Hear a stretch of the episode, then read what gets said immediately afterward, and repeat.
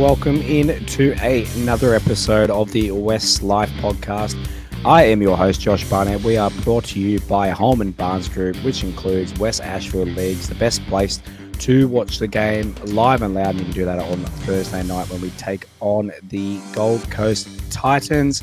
Please give us a follow at WestsLifePod on Instagram and Twitter in there, you'll find our link tree. Uh, has a link to all our stuff. We can find everything, including our Patreon. Shout out to our Patreon members, uh, patreon.com forward slash Westlife. And a link to our YouTube is in there as well. Shout out to everyone tuning in on our YouTube for a Monday evening.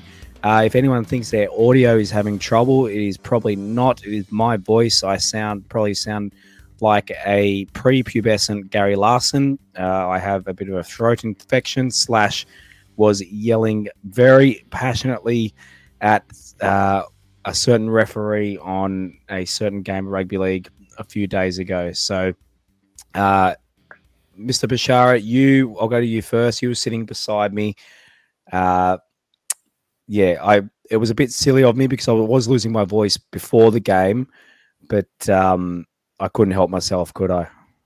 Yeah, g'day boys, g'day everyone tuning in. Um, yeah, my voice isn't that much better. It's just recovering now a little bit.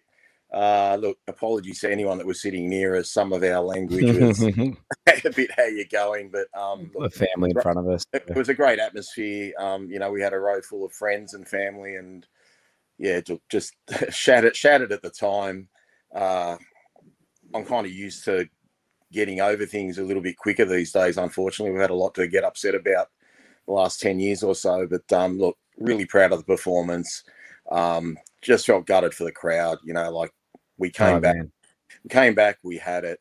We probably did a couple of you know silly things right at the end. I don't think I think we're in two minds whether to go for the win or go for the field goal, or I just think there wasn't a, a concrete plan, which you can well, I, I, guess you can accept in the heat of the moment, but I mean, there's, yeah. there's got to be a little bit more of a, a defining plan as to what you're doing. We're we going to try and tie the game? We're going to go for a go for the win. But look, I mean, at 18 0, I mean, it just looked like it was over, and uh, mm. and that sin bin changed things, and and the, and the boys clicked into gear. Yeah, I wonder if anyone left early actually, because it wasn't. It seemed like an impossible task.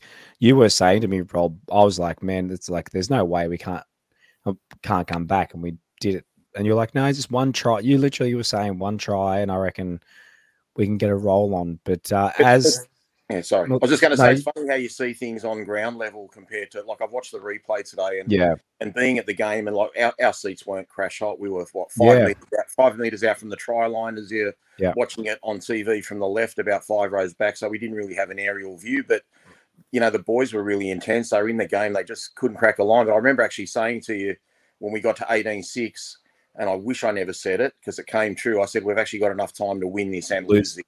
You did, and, and yep. yeah, it was wasn't something to brag about. I kind of said I told you so. And, yeah, Rob anyway. Stradamus, curse yeah, for the wrong reasons. uh, another man that was at the ground with us, and we uh, caught up. He was up in high in his seat with a better view than we, uh, than Rob and I were. Like Rob said, uh, the ground level was pretty rubbish way to uh, do that. It's actually the cheaper tickets on the hill would have been better. But as we caught up for dinner uh, before the game, and then uh, you drove in from the uh, the inner west of Sydney, and it was a bit of a quiet ride home. But at least when we were having having dinner at the Leagues Club next door, we had several people come up to us and say they love the show, and we really appreciate uh, that. That was a pretty cool thing to uh, to have happen, especially when Justin Pascoe was about four meters from us. yeah, g'day Josh, g'day Rob. Yeah, you're not wrong. Um, I, I counted at least four people I think who came up to either myself or both of us and uh, said that they liked what we were doing and to keep it up, and that was really awesome to get that recognition from some some of the listeners. Um, yeah, my seats up in the grandstand were pretty good. I had a view, like a good view of everything. Mm. Uh, I could very clearly see Brooks get pushed. Um, and as we as we mounted our comeback, there was an absolute loose unit about two rows in front of me, um, who took his shirt off, was giving everyone like a row, two rows in front of him, two rows behind him, high fives, and went off his tree. Um, especially after we scored the second and third try, so that was a bit of fun. But Bit, Yeah. bit short-lived, unfortunately. Yeah, the crowd was going nuts. It was um yeah, pretty good. We'll uh, I'm going to go straight to this whole bunker thing. So uh the Brooksy push is a big uh big talking point from today. Uh today it's come back up obviously because Graham Annesley has come out and said uh basically the bunker made a mistake, but I have got that little clip here right now. So I'll just add it to screen. And Uh, This is Graham Annesley. Uh, keep our eye on the kick, and uh, Guler coming through. And there's, uh, there's we've got Brooks who's turning uh, to chase, and uh, there's a collision between the two of them, and uh, Brooks hits the deck as Fogarty comes through and takes the ball. So, a couple of things about this. Uh, I mean, clearly. Uh, there's a collision. There's no, there's no question. There's a collision between uh, Brooks who's turning and chasing and Guler who's coming through, and at that point they are uh, back. Uh, Brooks with his back to uh, to Guler, and then there's the extension of the arms, and this is the critical part. If there's a, there's there'll often be a collision by players as they chase a ball. Um, some of it legal within the rules, other others not. Uh, and in this case, had this just been a collision where uh, they bump into each other and someone falls as a result of that collision, then it's uh, it's probably a different story. But in this particular case, it's that push, that extension of the arms, that um, uh, that turns this into obviously what I consider to be an illegal action uh, that should have been acted upon. Now, there's a few points I just wanted to make clear about it. Firstly, um, it was Rob, I'll just pause it there before I get to the next part. Uh, how much does this make you feel better that Graham Annesley's come out and said basically we were robbed? Uh, well, basically, it should have been six less points for the Raiders on this play. It doesn't make me feel better at all. An admission of guilt does what? I mean, I, I guess you know with the Cowboy stuff, they tried to cover it up and, and make excuses, and now we've got the soft whistle and hard whistle and the medium hard whistle. I don't know. Like I just I just think I just think it, it doesn't get us anywhere.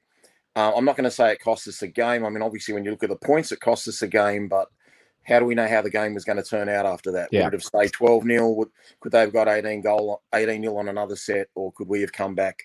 I mean, I I just I just don't get how Adam Gee has actually said Brooks wasn't going for the ball, therefore I didn't deem it to be a penalty you are not allowed to push a player with two hands as clearly as that in the back. Whether whether Brooks is going for the ball or not is totally irrelevant. Um, and and I had a bit of a jostle today with some media bloke uh, who who politely blocked me, and I didn't even call him a name or anything. But uh, I, I just don't get how this isn't a penalty. You're just not allowed to do that. And and if, even if Brooks isn't going for the ball, you cannot push someone out of the way to make your case for the ball or, or get to the ball quicker it's Mm. just an illegal act. So how that was seen and how it was missed bothered me.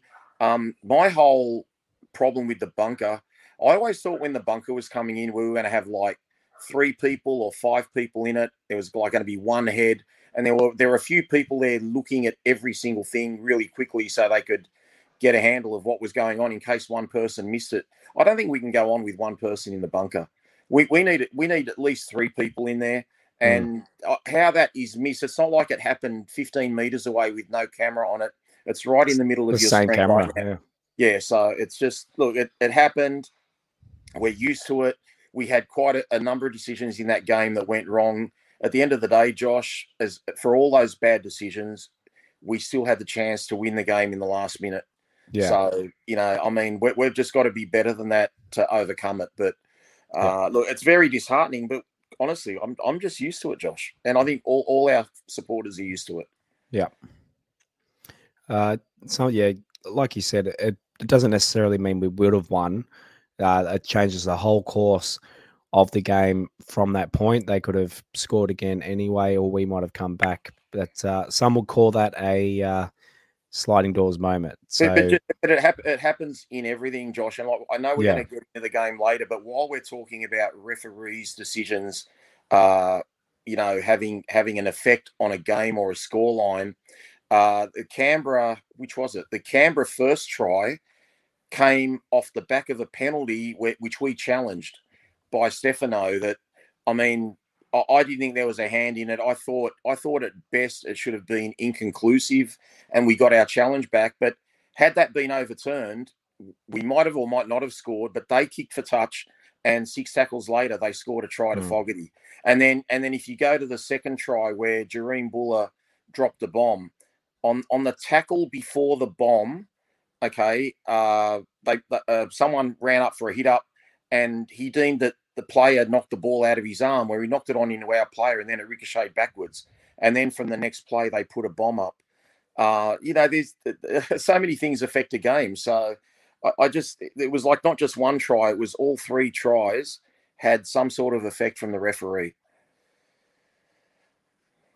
Sorry, I just had to cough and mute myself, but totally agree. I just see Cleveland. Sorry, sorry, guys. I'll also also well, blur. I'll also mention on top of that, Rob, um, in the lead up to that set where Canberra scored their their first try of the second half, the the main one we're talking about here, Four um, there was there was that knock on call off the kick mm. return, um, where it was basically tapped back about I'd say probably on the two like two meters out from the goal line, and then it was caught by a, another player on the goal line. So how they call that a knock on, I have yeah. no bloody clue. Well, I, I, I, think I think even before that tackle, uh, Aaron, as well. If you want to go further, there was a forward pass from the exactly yeah. from the left hander to the left tackle winger. before, and, and, then and then even I don't know if we can see it again or, or how it all works, but I, I know he's kind of run through the line, but Fogarty runs behind his own player before he puts the kick in. He does. There's like so, four rule breaks and like incorrect. That's what I mean. It's a bit it's a bit like the kickoff yeah. against the Cowboys last year. We, we got him for standing in front of the player, and you know Kyle felt flopping, yeah. and yeah, there was a number of things we could have could have gone our way, and they didn't. So they just missed like a, a, few things. It's, I mean, they can't rule on the forward pass, obviously, but Fogarty running behind his own player, yeah, that's just anyway. I don't know. I, I what, don't know what job is the touchy doing if they're not calling a forward pass that's that close to the goal line mm. and right in front of them? Yeah, right in front of them. Uh, just said Cleveland here uh, in the comments. He's saying the adjudicators are sellouts to online gambling firms who do anything change the outcome or an assistant outcome as desired by the NRL. Look, I don't buy into this whole it's rigged uh, for gambling. I know it did actually happen in the NBA about 20 years ago. They had a um, a referee giving uh, what was he doing? He's basically getting giving giving people tip tip offs on who certain games, whatever, and he got done and jailed and what whatever. But the the thing about this, like blaming gambling, is there's so many different gambling outlets to be holding different amount of money on each team. Who, which gambling outlet are they rorting it for? There's so many different ones. Like, how would it be be rigged for a certain result that would make more money for for the the bookies? Because different bookies make different amount of money on certain games. Like, is there certain ones that and there's ads, Sportsbet they all they all advertise during the rugby league. It's not like they're affiliated with a single betting uh, betting firm. Just this whole uh, yeah rigged via gambling thing. I, I, I won't cop that because it's just it doesn't doesn't make any sense. But um, well, if you watch that opinion. game, Josh, if you watch that game from where we were, the amount of you know, the Canberra players were literally molesting us in the play the ball. They were offside all night. If you if you had that sort of conspiracy theory that was just put up on screen, you'd say that the conspiracy is that they want a low scoring game and they want the unders, which was 42 and a half or whatever. So if that was the theory, why would they award the try to to Fogarty?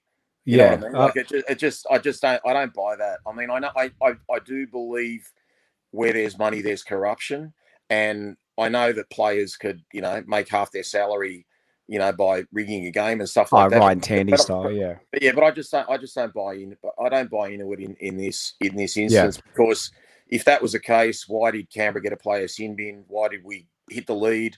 Why did we nearly win the game? So I don't know. Anyway. Uh, there's a little bit more of Graham Annesley here. I'll just I'll just let the rest of it play here. Viewed by the bunker. Uh, you know, some people believe that this was missed by the bunker. It wasn't missed by the bunker. It was reviewed. And the, the view that the bunker arrived at was that, um, in their view, Brooks uh, stops competing for the ball. Uh, so if we look at it at normal speed, uh, you'll see that he's, he definitely slows down as he turns there just before the collision. Uh, but there's no rule in the book that says you have to keep running uh, or that you have to keep running at a certain speed.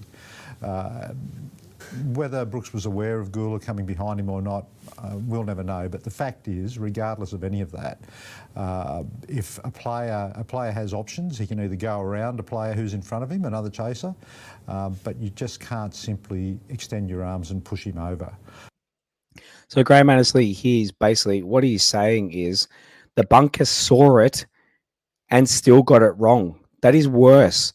The bunker, the man pushed with the button, the official up calling the shots in the game, who should know the rule book up and down, thought wrongly thought like what happened. Like he, he ruled it wrong. It's not like he if he had a missed it, be like okay, he just he missed it. It'd be still hard to take. But the fact he saw it and still didn't didn't do anything about it and got got it wrong by the rule book, Rob, it's just inexcusable. Like uh, it's just that, disgusting. That, that's actually that that really pisses me off hearing that because this is a guy that does first grade every week and he doesn't know the rules. So so we need we need multiple people in that bunker and let them have a little argument amongst themselves if they can't get it right. Because I mean, there was also an incident where you know uh, I think who was it? It was uh, Fonua Pole uh, got the ball off a pass from Bula, and Bula got taken out, not illegally, but taken out by um, J- Jordan Rapana, and nothing was done about that. And and back on uh, Adam Gee, I mean, I watched the women's state of origin the night before, and he made some absolute howlers, absolute mm. howlers. Like someone made a break, kicked the ball downfield, got smashed, and he said no penalty. It was it was play on. Like he, I mean, yeah, it's just scary. If that guy's a first grade referee, then we've got problems because he doesn't know the rules, and there's no there's no grey area in this matter. It's not about whether he plays for the ball. He's he doesn't have to get out of his way. He's not running him off the ball.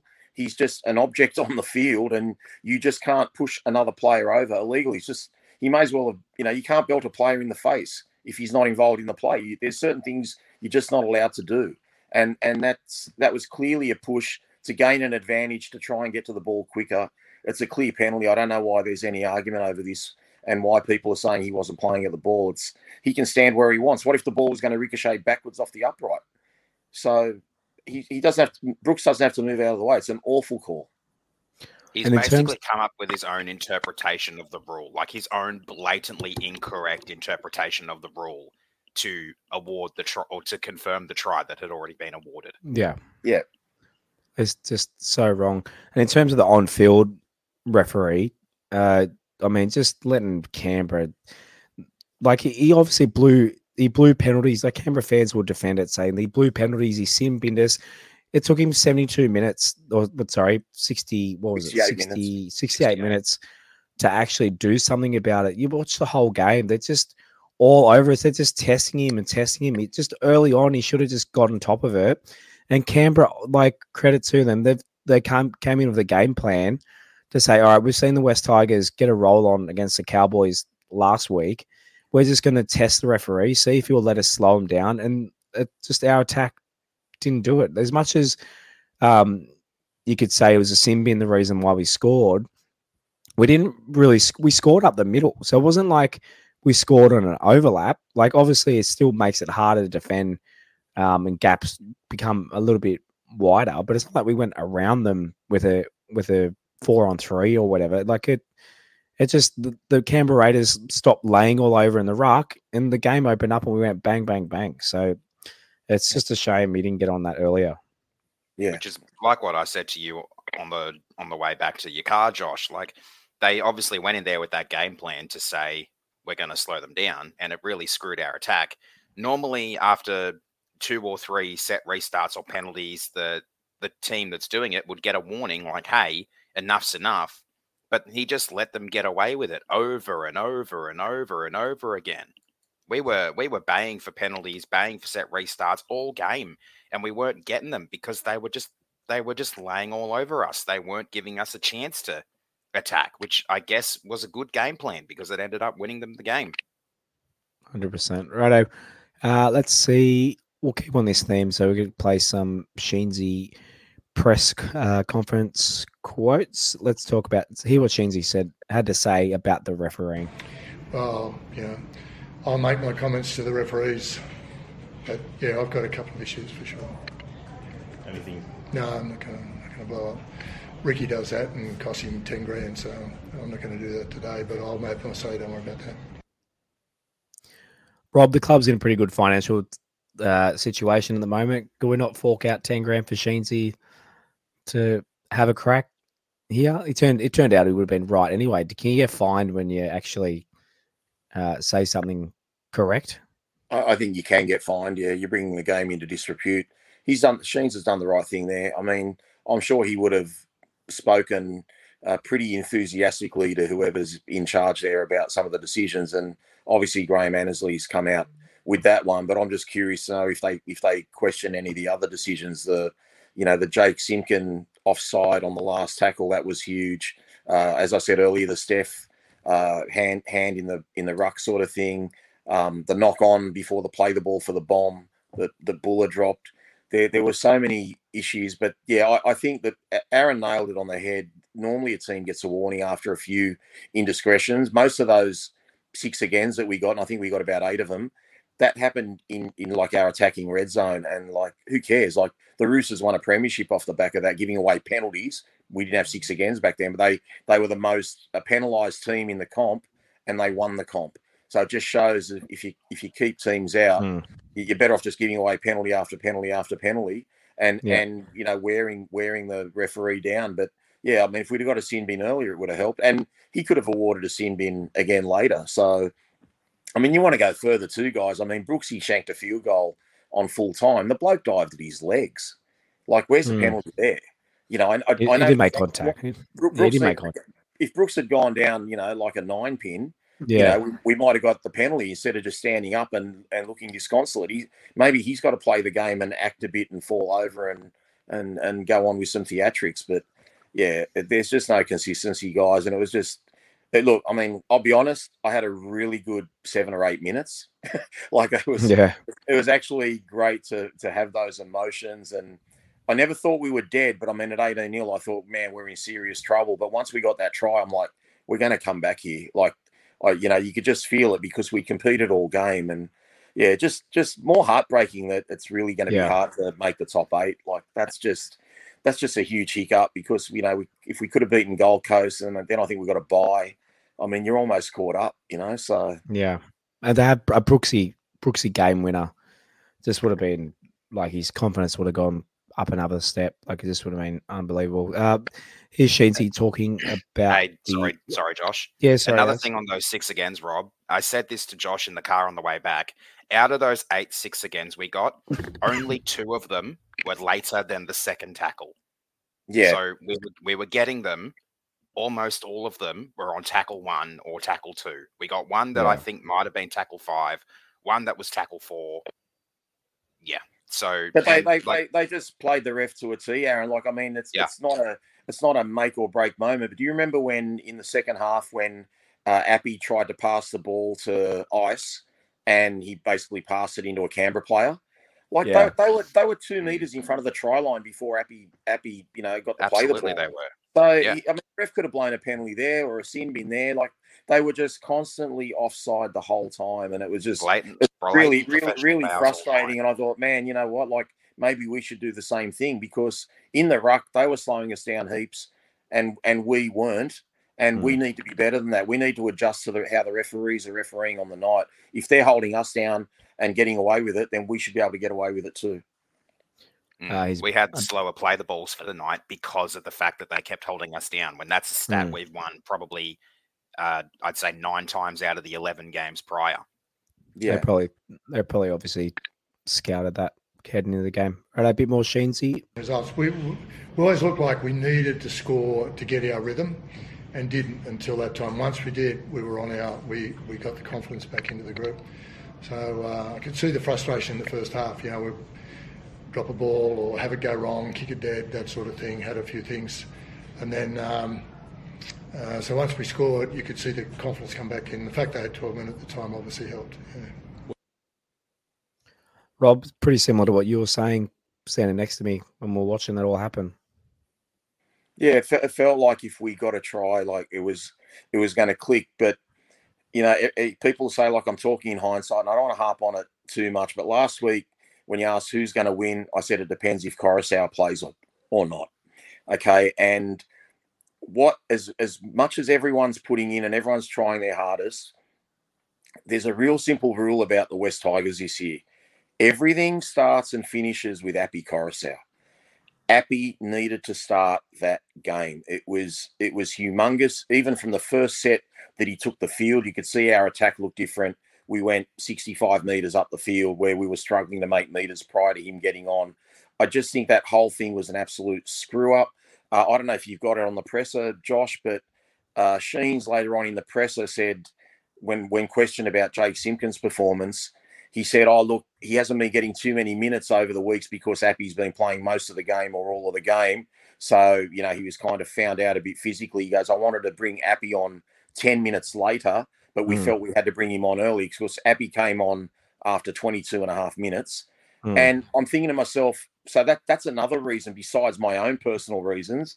If Jake wasn't 100% fit to do that, it's even more logical by what Sheens has said to start Api Koroisau, bring Jake on with 10 or 15 before halftime, let him play his 15 minutes and get it, and then he gets half time where he gets a 10 minute or so breather, and then let him start and play the first 10 or 15 of the second half and get him off and let Api finish the game because that game could have turned out so differently if Api started. Who knows? We might have been up 12 mm. 0. We might have been up 24 0, and then we could have rested Api for an even longer time. But you've got to start in a game defining, a season defining game. You've got to have your best player there. I, I and you know, and and you know, oh, but he played Origin Wednesday night. What's the difference between starting Api Friday night at eight o'clock or Friday night at eight thirty? Like it's literally half an hour difference. There's no. There was just it was so frustrating, and and you could see what a difference he made. And Api looked as fit as a fiddle, and and he played right through, and he ended up playing 57 minutes. So I just think it was a poor decision, and and yeah, it, we're, we're stuck with it now. But and it's easy to say in hindsight, but this happened against the Gold Coast. We dominated early. We had some red zone opportunities in the first round on the Gold Coast. We couldn't take advantage of them. We needed Api there from the start, guys. It was it was mm. it was a poor decision to rest him or, or start him from the bench. And and you know, people come at me and say, "Well, other teams did it." I don't care about other other teams. This is us. This was our grand final. We had to win it. I just think we were giving um, the Canberra Raiders a big boost by knowing that we were most likely going to be playing from behind by not starting Api Koroisau. And, and Jake Simpkin had an opportunity to, to show us he's going to be our first grade hooker in three years or so. And unfortunately, I'm a big fan of Jake Simpkin, but he just really had a poor game. He was awful. He was quite awful. Uh, I'll play I won't bother with the Sheens talking about Simpkin there because you pretty much quoted it for me. I'll, t- I'll play the uh, Sheens talking about Api next one. Yeah, well, he let me know from the when we made the comment sent out. Did he want to come off? He soon let me know what he thought, so I respected that. Um, as did bench. So um, no, no, I, I, praised him after it, and he, he, he doesn't like to hear these sort of things. We always gave him a, a big hand, as did everyone in the dressing room. That's a great effort to come back and lead us from the front. Um, so, uh, yeah, as we say, as he said, when I said it in the sheds, you know, learn from the mistakes we made and learn from the bad luck and other things. You've got to live with those things. Not every not every decision you get when you should get them. Um, but um, it, it's called experience, and so the younger blokes need to learn from that. The older blokes know what I'm talking about, and so we've just got to get back on the horse for, for uh, next week. As anything to uh, point out from that one? Uh, Rob's pretty much covered it all already. I think it was absolutely admirable that App, Api played as many minutes as he did. Um, not only that, but Sheen's wanting to take him off towards the end of the game. Now, my question about this was had he given up on the game, or did he really think Jake could come back on towards the end of the game and somehow pull something out of his ass for us? I'd hope I'd be hoping Sheensy was thinking the second, but I don't think any of us would have been thinking that. It, Because to me, that comes across as giving up on the game when our captain is being taken off at the game with like 15 minutes to go or whenever it was, not long before we started our little run. Api should have been given the chance to lead us from the front. He didn't hmm. get the chance to lead us from the front. He got the chance to lead us after 22 and a half minutes. Just like the first game of the year, we've got a new captain of the club, want to set the tone for the season. We start him on the bench. Look, I, I love I love this 2023 team. I love the squad. I love how they're gelling. It's probably the first time since our inception that I've seen our team play for each other every week with total commitment. I couldn't even say that about 2005 or 2010. Like 2005, you know, the two weeks before the semis, we had like 72 points combined put on us. In 2010, South put 50 on us. Like this team gives its all. They're, they're playing for their coaches. This is the sort of thing that we hired Jason Taylor for, Michael Maguire for. We haven't been able to get this effort, this play for each other, this, you know, you know, win at all costs sort of try and be there for each other every minute of the game. Like this 18 nil would have turned into 42 nil, you know, three or four years ago. It, it, doesn't happen now, guys. We've got players improving. We've got players wanting to be in that team. We got guys we thought were reserve graders starting in the team. There's so many good things about this club right now, but tactically, guys, we, have got to be better. We we got to start with our best player. You know, I, I don't think all these guys did a preseason and have gone through 13 or 14 rounds or whatever we've played now to just say, you know what, let's give up our season and start him on the bench. I know they thought they could win with Api playing from the bench, but it was an absolute boneheaded decision to start him from the bench, guys. And and there's no one, no one will talk me out of that. I'm, I was just devastated when he started from the bench. Yeah, uh, we'll move on to the rest of the news, but first, I've got to tell you as we uh, head into our next game Thursday night against the Titans, the best place is to watch it. Uh, best place to watch it is at Wests Ashfield, part of the Holman Barnes group. You can give and grab a bite to eat at the Garden Bistro or walk on the Chinese restaurant there before the game. Uh, I think kickoff's at about eight o'clock for Thursday night, so plenty of time. Uh, knock off from maybe go straight from work, get something to eat, and then watch the game on the big screen. Uh, for more information, visit holmanbarnesgroup.com.au. Holman Barnes Group, bringing people together. Uh, righto, we uh, bit more Luke Brooks talk. So there's a bit of talk that the Leeds Rhinos and some Super League clubs over in England are looking at Luke Brooks, who is off contract next year. Rob, I um, said it to someone on Twitter today it would be very Wests Tigers that I feel like the the majority of the fan base has come around on Luke Brooks, and rightly so. He's been very good for several weeks in a row now. It'd be very Wests Tigers that let they let him go now, and we'd all be pissed off about it. Whereas the last couple of years, the majority of the fan base were calling for it. Yeah, look, I mean, Brooks, you know, had an outstanding running game the other night. There, there was still a couple of kicks that could have been better. But I mean, I don't know. He had he had over 200 meters running. Um, he looked really threatening. I thought he took a lot of right options. Uh, nailed that field goal or the first field goal attempt. Um, yeah, it would be Wests Tigers. I mean, we got rid of Joe Ofahengaue when he's probably hitting the best form of his time at the Tigers. So, you know, why wouldn't we get rid of Luke Brooks? I, I guess it's going to come down to who we got in mind to replace him. But honestly, guys, I, am a believer in. I mean, they might not be the perfect halves or whatever, but we're seeing Wakeham and Brooks playing really well together now. Uh, Adam Doueihi's going to be out pretty much all of next year. So if they're playing well and we're, we're getting close and we're winning some games, we won three out of our last five. I don't know why don't why don't you stick with them unless you're getting Mitch Moses or you know Jahrome Hughes or someone like that. Like who's who's going to come to our club now and and play number yeah. seven unless Wakeham moves to seven and then you're bringing in a five eight from somewhere else. I don't know, but uh, really happy with Brooks's game the other night overall. I thought Wakeham, Wakeham, all Wakeham lacks is just being able to run. You know what I mean? Like he's got about 10 meters in him, but he doesn't really, he doesn't have much speed, unfortunately. We saw that against the Cowboys and we saw it against the Raiders. But other than that, he was outstanding the other night too. So uh, I, I don't know, guys. I don't know what the plan is, but yeah, I guess Luke Brooks's contract runs out this year. So the club has to make a call on whether they're keeping him or not. As what do you think the club should do with Brooksy?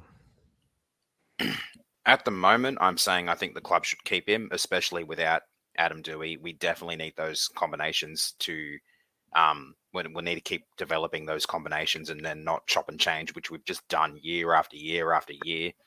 As for Luke potentially leaving to go to the Super League, I don't think he would. Like he's only Mm. just recently had his daughter. He's got a young family. I don't think he'd ship that family Yeah, over to the UK so he can keep playing. I think he'd want to stay in Australia, and whether that's with us or with another team, I think that's what he'd end up doing. yeah. I um, I feel like something will get done, and they'll expand, even if it's a one year extension or something. I, I don't think it'll be one year, Josh. I think I think it's a minimum two years or he's gone. And and Sheens has said he wants to keep him, and whether Sheens is the, the mouthpiece for Benji or not, it doesn't really matter. Like I think Benji's been in in Brooks's corner. You know, we all we all advocated Hastings was a better option than than Brooks, and now Brooks is starting to find a bit of form. It'd be it'd be pretty mad to get rid of him without having a, a, a ready made replacement. We've just had Shaun Johnson knock us back a week ago, so I, I don't I don't know what the go is from here really. Yeah, Rob, No, how I think- much money would you say Brooksy's worth at the moment? I- ignore the fact he hasn't played finals in 10 years at the club. Based on the way he's playing at the moment, what do you what would you offer him if you were in charge of the books?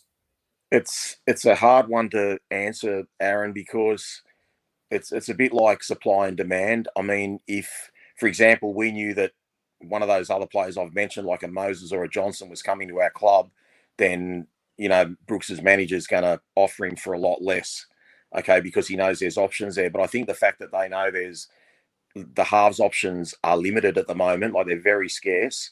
Uh, I guess he'll probably probably be looking at about the 750 mark. 750 is probably what I was would have been thinking because he's on what 1.1 mil at the moment, and that started off as a 800k Mm. at the start of this most recent contract, I think. Yeah, but I mean the other thing too, guys. I mean, if we won, you know, eight or so more matches this year, then and he still hasn't signed with us by then, then he's showing his value and he's showing that he he can fulfil that potential and yeah. might offer him a bit more. So a lot's going to depend on on icing these moments late in the game. Benjamin Barrett says 500k tops. Yeah, in the modern game for a halfback, the, the cap going up 500k, mate. That's what that's what you pay for like basically like a you got probably got center like you got centers that are probably fringe first graders on 500k. 500k is nothing now. It's going to be several hundred thousand dollars. It's not. It might not be a million, but he's going to get a. uh, yeah, probably in the s- sevens, maybe eights. Yeah, I mean, I reckon think the minimum wage for the development players it has even gone up to like 124,000 from 89,000 or something like that. So, yeah, you're definitely not having you're not having a half for 500k. Yeah. Uh, another story that made me uh, scream like Homer Simpson, hence, hence the uh, the picture I added to the graphic behind my man Shawn Blore.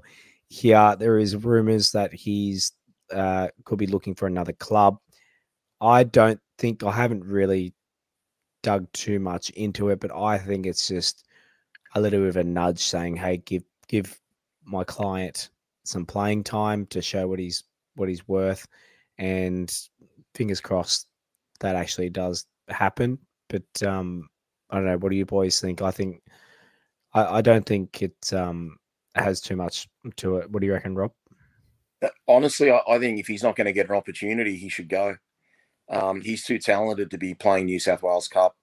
Uh, you know, he should be. Honestly, he'd make a starter in most teams, but at the very minimum, he should be on the bench. Uh, guys like Alex Seyfarth, I know he tries hard, but honestly, guys, it's it's just like it's just a Yeah. waste. Of a, it's a waste of a spot. Alex Seyfarth is kind of like you know, I don't know. He's just he's just a figure. You know, he's like the Blue Man Group. he's just a, he just figs, you know fills a spot that he has no impact. Like he works hard, he tries hard, but we need a bigger body, someone with a bit more creativity, someone that can offload the ball. Yeah, just I, like Shawn Blore's too dynamic just to be playing. He's too good for Cup. He's too good for Cup. I know. I know his last game against Parramatta wasn't great, but I don't think he's getting the love that he should be getting. He, he really should be in the team. Yeah, hundred percent. Has anything to add? No, I agree with that. I I hope he stays. I think he needs to be in the team over maybe someone like Alex Seyfarth because I think Seyfarth's a second rower as well, and I think Blore um, Can play brings, bit of middle, yeah. Brings, yeah. brings more to the team, more options as well than Seyfarth does.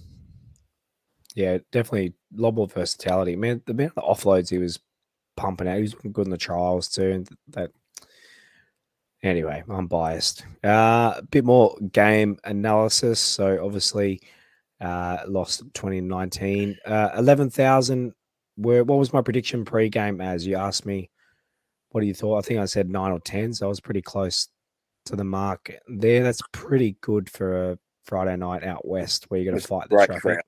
It was a great Yeah, crowd. It was an awesome crowd considering they didn't even show us on screen what the crowd figure was. Hmm. Um, just before we get into the game news as well, I've got one more piece of news that we hadn't mentioned yet. Oh, of course, yeah, Uh, guys.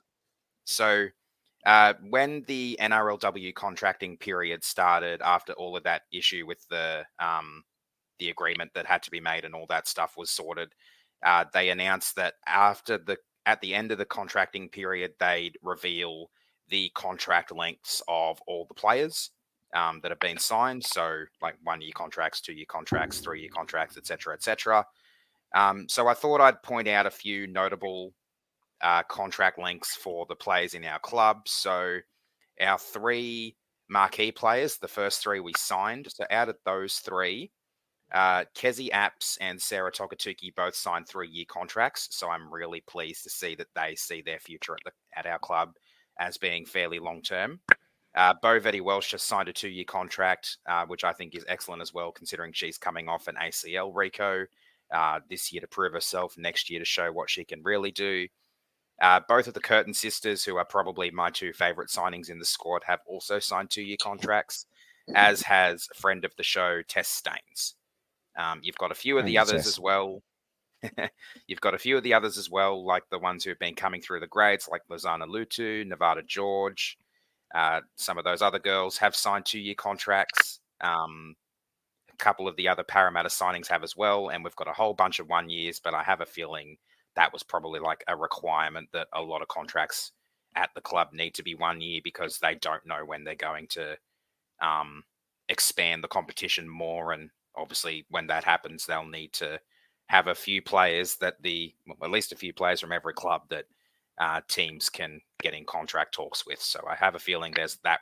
The reason for that is that one. But yeah, I'm just really pleased to see some of those girls like Kezie and Sarah have committed long term. We've got a third three year contract in Christian Pio as well. So happy for those girls and looking forward to seeing what they can do at the club for however long they're here.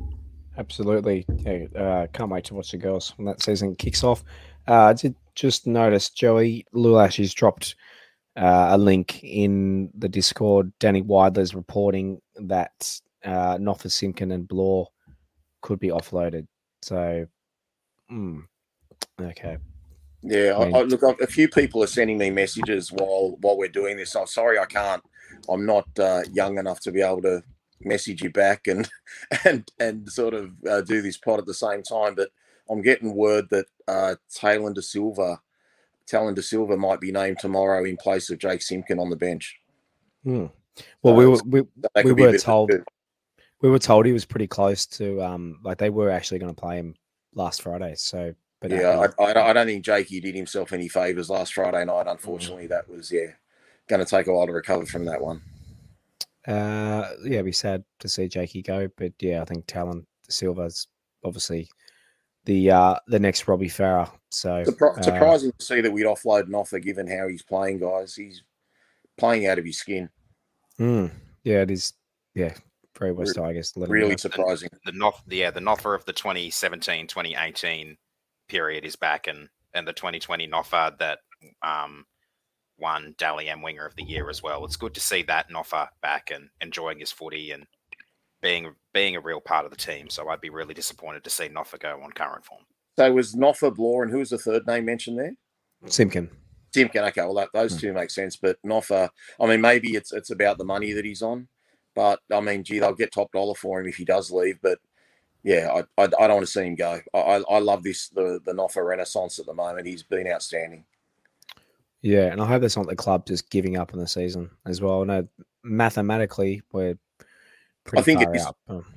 Oh, if you get rid of Joe Ofahengaue for no one in place of him, you're giving up on the season. I mean, not the coaches certainly aren't, the players aren't, but I'm just saying that's an over overriding view that they've just kind of decided, you know, what, let's let's prepare for 2024 and beyond.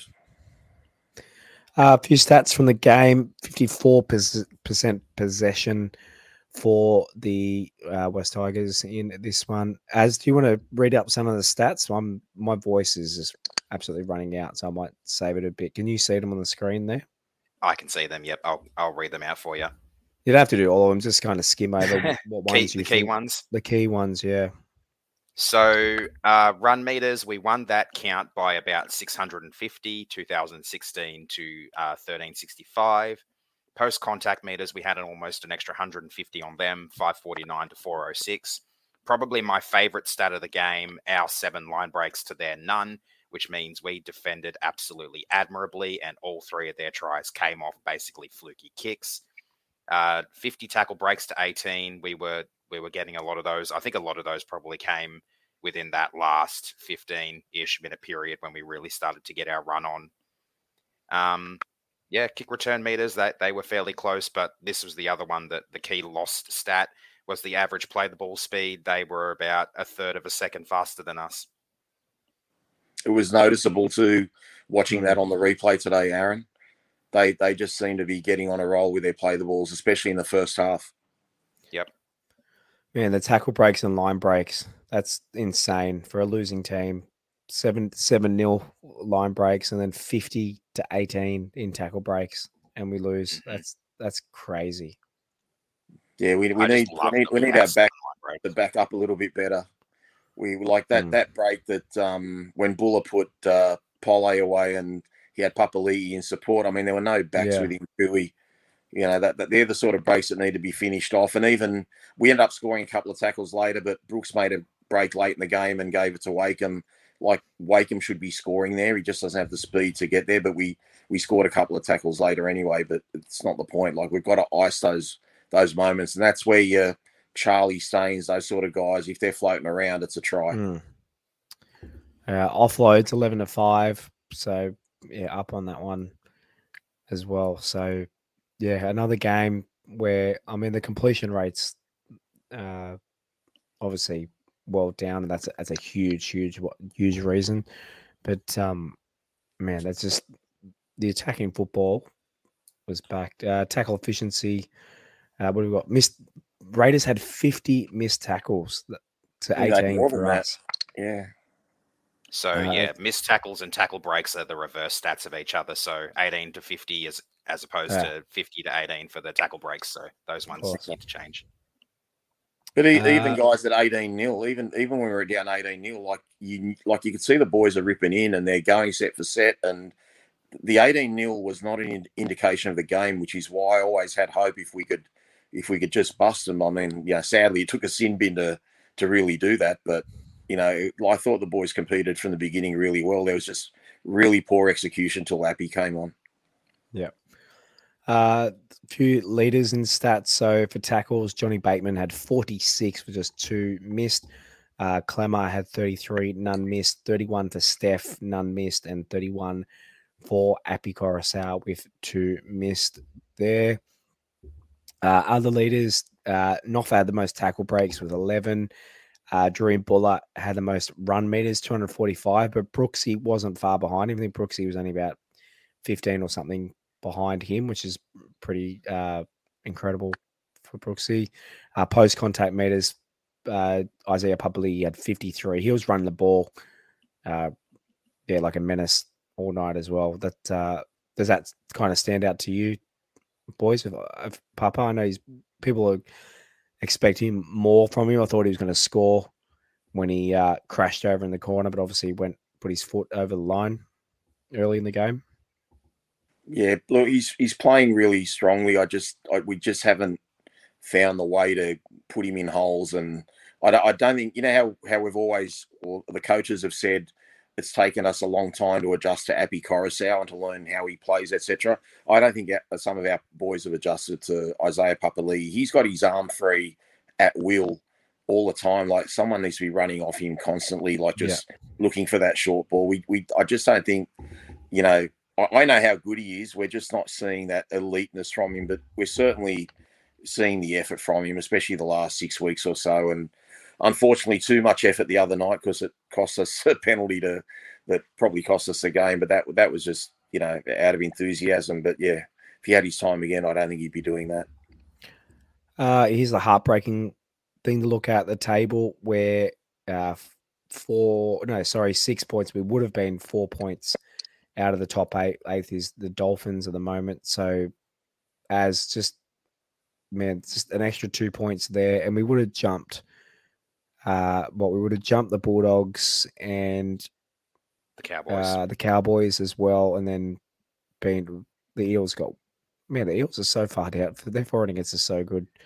Um, but yeah, tie with the Eels, only one point behind Knights and Seagulls, and two and behind only two points behind the team we're playing. playing next. So we could have yeah, Yeah. so we could have And jumped. Canberra Canberra would be back to sixteen as well. So Yeah, they Canberra would actually be in eighth, so it really Yeah. was a four point swing this game, and that's the thing that hurts the most about the loss Mm. is Canberra, the Dolphins, the Warriors. Those are the teams in the bottom three spots in the top eight right now. They're the ones we're really, really battling with, as well as these teams in s- ninth, tenth, eleventh, twelfth, and even thirteenth. Um, they're the ones we're all battling with for those spots in the top eight, and to lose one, which was against one of those teams we're fighting with, is a real, real painful way to lose, especially Mm. the manner of the loss, the fact it was a one point loss. Yeah, it's just bit bit crushing, really. Oh, just that's an understatement. yeah, don't worry, Uh, boys. Graham Annesley's apologised. I feel better. Yeah. It makes it all better, doesn't it, Rob? yeah, definitely. Uh, one uh, one group of people that can make things better is Mobile Corp. So Mobile Mobile Corp support local businesses by managing their IT, their networks, and their mobile devices. If you are a local business owner looking for a partner who will take away the hassle of dealing with IT issues, make sure you have cyber security in place and handle all your mobile device needs. Then Mobile Corp can help. Mobile Corp is a family-run business and long-time supporter of the Wests Tigers, reach out to our friend Stephen and the team at Mobile Corp and check out mobilecorp.com.au for more info. That's mobilecorp.com.au. Can they send me a new throat? That'd be, um, is that part of that?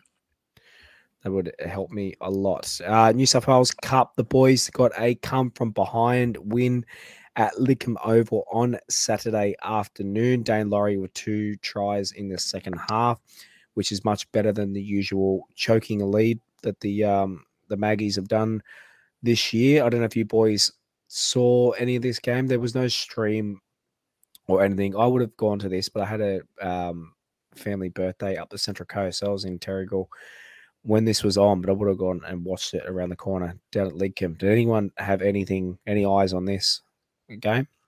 No, not at all. Not no. Um, if anyone does keep an eye on Cup, uh, yeah, we can only we only have so much time to spend, and when there's no stream that we can watch, then um, it's pretty hard for us to cover it. But they're sitting in ninth place now. The West Magpies are so yeah, could well sneak into. Is it a top eight? I ask this every week. As is the top eight for Cup?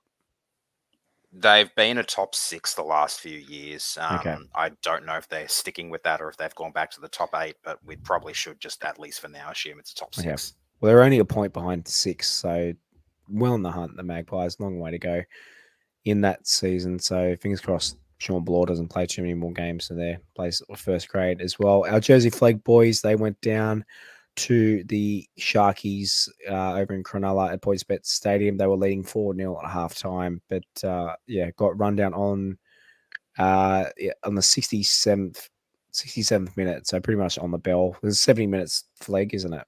Yeah. Yep. So basically, they're in the dying minutes of the game. The the boys dropped that one. So uh, our flag boys are sitting in tenth on twelve points, two points behind seventh. So um, yeah, a bit of a tough ask for the flag boys, but yeah, let's see what happens in the following weeks. Righto, time for player ratings. As can you take over and read some of these because I'm, I'm sure not just my vocal cords. I'm sure the listeners are hating my voice at the moment too. All right. Um, are we going to do our usual what we rate them real quick? or Yes. What do you reckon, Yeah, go for it. Yeah. All right. So Jahream Bula is up first. Rob, what did you give him? Uh, look, I'll give him a seven. I, I thought it was a pretty strong game considering the first half um, errors. I don't think he likes that northern side of the ground at Campbelltown based on the based on the couple of drops against Manly and what he did the other night. But look, he's only young. Uh, you know, hasn't even played ten games yet, and uh, he came back pretty hard, scored a nice try. Um, yeah, so and and huge amount of meters he made as well with the ball. So uh, yeah, I gave him a seven. Yeah, I gave him a seven as well. It's hard to fault a kid who's playing game number six for dropping two balls after what having only dropped one ball in his previous five, which included an absolute um, spiral from uh, was it Drinkwater or whichever Cowboys player who did it two weeks ago. So I think he's still going pretty solid overall. Um, like you said, he's just a kid. We can't we, we can't expect too much of him yet, but he's he's gone absolutely leaps and bounds ahead of what we probably would have expected. Of And he had 245 meters as well, Aaron. So yeah, yeah, absolutely insane. Yeah. Um, so he was given a seven and a half. Uh, Noffa, I'll go first. Noffa, I I'd rate him a seven as well. Not one of his best games, but he was pretty solid through the night. Two, um, didn't score unfortunately. Would have been nice to see try 100 um, at Campbelltown, but I think overall he was really solid. He again he comes out of the line a little bit when he's going to make a tackle, but now he's actually making them stick, and I think that's the most important thing. Yeah, I, I saw it, I saw it differently, guys. I, I like being at the sitting next to Josh and on ground level. You're going to laugh at me, Aaron. I'm not doing it to take the piss. I actually thought he was our best player. Um, I, I gave him a nine. I, I just Mm, like 11 okay. tackle bus, 11 tackle bus. He did miss a tackle, but I mean, all, I think all our backs, our outside backs, either miss zero tackles or or, or no tackles. Uh, or, sorry, zero tackles or one tackle, I should say. Um, but mate, I thought I thought he's outstanding. I, I just I don't know. I'm just loving what I'm seeing from Noffa. Maybe it's my bias or my loyalty for having watched him for about ten years, but I, I thought he was sensational. I really thought he was. He, he bought it. He absolutely bought it. Let us know in the comments too as we go along, guys. Drop what what you think each player should have got. Kill, Um, killing it, all right. as you don't need me for this segment. Yeah, give give yourself a rest. Have a have a have a bit. Yeah, of a you just throw in your ratings, Josh. You throw I'll in be your ratings. uh, Let, let Aaron I'll, take I'll over. host. I'll host this segment. You can take over afterwards. okay. All right, Starford To'a, Rob. Uh, look, I gave him a seven, but like he was threatening. I mean, he made he made some really good breaks in the second half. Um, they handled him as about as well as you could handle him. Uh, the guy's still in rare air, and when if hopefully he gets some space this Thursday night because he'll carve up. So I gave him a seven, but I mean he's, he's probably playing better than that. I wish the ball Okay. had gone out to him on the last second, dying seconds of the game. But Oh anyway, God, Oh, not, He not like just literally that. threw Aaron. his I- I- arms. I think I think Noffa wanted the cross kick from Api before before Pole got the ball and turned it back inside. I think there were a number of ways we might have scored on that mm. last play. It was just a little bit of panic just through station. their hands. Yeah. that Yeah. three to one overlap. I mean, It's easy for that one, I can't. bl- I can't really blame Pole. He was probably thinking field goal, and I think most of the team were probably thinking field goal. But Noffa over there on the far wing, he could see the three to one overlap. He he knew that we were certainties to score. If Can I ask you guys a question that, that that's I still don't know the answer to? Do you think we were trying to win the game, or do you think we were trying to get a field goal to tie it up? Um, Because I, I actually I actually don't think we knew what we were doing, and I'm not. Yeah. I'm, it's, it's not a like super condescending thing, but if you like having watched the game again today, uh, if you see when Wakeham gets tackled near where we were sitting, Josh, on the left hand side there, that was the second last tackle. There's 16 seconds left uh, from the play. The ball, Brooksy gets it, and Brooksy switches it back to the blind side, back to the left. You would have thought Brooks would have just passed it right for a settler to the post and got himself in position to take the field goal. So I I, I don't know. I, I don't know what we were doing there, and and it'd be interesting to know what the talk is, uh, you know, amongst the camp, like if they want Brooks to set up for that field goal, or if they were happy that we were throwing it around because we were throwing it around, but it was kind of a little bit headless, like no one knew what we should actually be doing. And I, I, just think I just think the key play there was Brooks didn't need to turn it back to the blind side. He needed to go to that open side. Someone needed to run at that left hand post. And while he's running to the left hand post, Brooksy needed to be getting himself in position ready to take that snapshot. Either that or they throw the ball out wide and Noffa goes in in the corner for the for the game winning try. If you're not setting up for a field goal, yeah yeah, mm. if you're not setting up for a field goal. Because like like I was saying to Josh in the car on the way back, um, the way it was looking there, had we gone to ground with maybe what 15 seconds at the clock on the clock in the middle of the field, because we did have time at that point. We spent that last like 15, 18, whatever it was seconds throwing it around in circles, throwing, yeah. it around and not knowing what to do with it. And then yeah. just before the siren goes is when we put in a fizzler of a of a kick that Brooks himself had no time to set up for. So yeah, there was no, no way room. he was ever going to make it. But would have been a good way for Noffa to get his hundredth try, Aaron. Oh, oh absolutely. A, ga- a, game winner for your 100 try. I might have had to give him a 10. um, no, but I mean, yeah, if if Brooks had time to set up, like if we had taken a tackle around 10, 15 meters out, Brooksy back around the 25, he slots one easily, and we're at least at golden point in that case. And we've got yeah. a chance to win it in golden point for with maybe a third. Honestly, like he had a great game, but I really do put that on Brooksy. I think Brooksy needed to get, get a forward to play that settler towards the left hand post and get himself on the other side of the ruck and ready to hit that field goal. Mm. All right, who's next? Um, so back to Starford, I rated him a seven as well. Not the lofty heights that he showed in the game against the Cowboys, but he was still pretty solid. Um, I just don't think he really got enough ball this time around. Mm, agreed. And so Noffa, he got a 6.8 overall. Star got a 6.7. Uh, now, Tommy Talau. Yeah, I gave him an eight, guys, and I'm not a Tom Talau fan. I, I thought he was unbelievably good. Mm. And this is the Tom Talau that we were promised a couple of years ago. So, uh, did some really good footwork for uh, Jahream Bula's try. Yep. Uh, tackled strongly, ran really strongly, at, like into the meat of the Canberra pack when he was taking hit ups from our own end of the field thought he was outstanding, guys, and I didn't want him there this week. So uh, good that the coaches are proving me wrong and, and stuck by him, and, and I hope he can back it up this week because NATO's not going to get a run, guys. If if this if our number one to five play like this, Naden's going to be uh, cooling his heels for a while. Mm. Mm, I gave Tommy a seven, much for the same reasons. I'm probably being a little bit more biased because of the fact that I don't want him in the team, but oh well. my my scores, my rules. He got a 6.6. Sure. Uh, Junior Tupou, I've given him a seven as well. I I don't think he got enough ball either. Um, he had a few solid plays. He made a couple of errors. One of them was that knock on I mentioned before, uh, the set where Canberra scored that try with the Brooks shove. Um, I don't put that on him because that wasn't an error. That was a knockback, and but that's just another referee blunder. So I don't fault him for that one. Yeah, I gave, I gave him a seven. Uh, he had 126 meters, a couple of offloads. Surprisingly, he didn't make a tackle and he didn't miss a tackle. So Canberra did not direct anything towards him. Uh, my one criticism in relation to Tupou, which is really giving me the shits because it's something you you predetermine, you don't do it, you know, in hindsight or post game. When we hit the lead for 1918, I do not know why Junior Tupou, the best catcher we have, the best aerial leaper we have, is not contesting that kickoff and he's standing near the left hand corner post instead of being on the 10 meter line like every other good team would have their best catcher there. So that was just, that's just, that's lost in the coach's box there. And that's just terrible.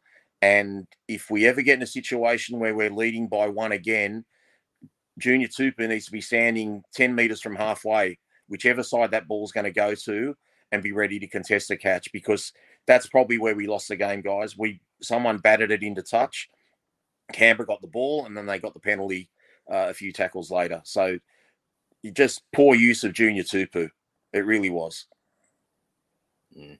Um, I still like don't even know with 100% certainty myself whether or not we actually touched that, whether that was out by us or out no, we Canberra. did.